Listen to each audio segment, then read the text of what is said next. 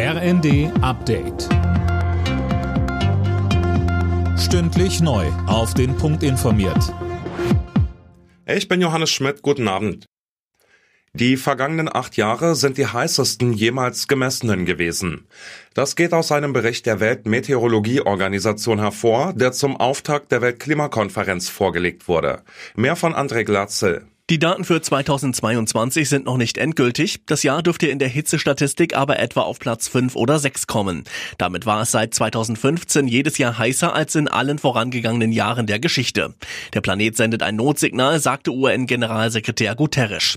Seit Ende des 19. Jahrhunderts hat sich die Erde um etwa 1,15 Grad erwärmt. Das hat zu Gletscherschmelze, Extremwetterereignissen und Anstieg der Meeresspiegel geführt. Die Renten in Deutschland werden im kommenden Jahr offenbar steigen. Laut dem aktuellen Rentenversicherungsbericht gibt es zur Jahresmitte 3,5 Prozent mehr im Westen und 4,2 Prozent mehr im Osten. Das Plus liegt damit aber immer noch deutlich unter der aktuellen Inflation.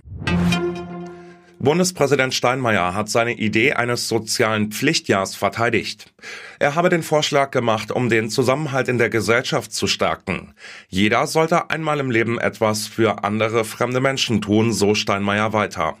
Er beklagte, dass viele Menschen seit Jahren bloß nebeneinander herleben. Die Kommunikation in den sozialen Netzen tut ihr Übriges dazu, dass man selten und seltener über den eigenen Tellerrand hinausschaut. Und deshalb brauchen wir Begegnungsmöglichkeiten, wo wir uns über die Lebenswelten, auch über die Generationen hinweg begegnen.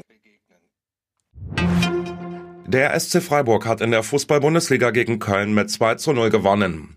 Die Freiburger klettern damit auf Tabellenplatz 2. Zuvor hatte Union Berlin bei Bayer Leverkusen mit 0 zu 5 verloren und damit die Tabellenführung an die Bayern abgegeben. Die Berliner rutschten auf Platz 3.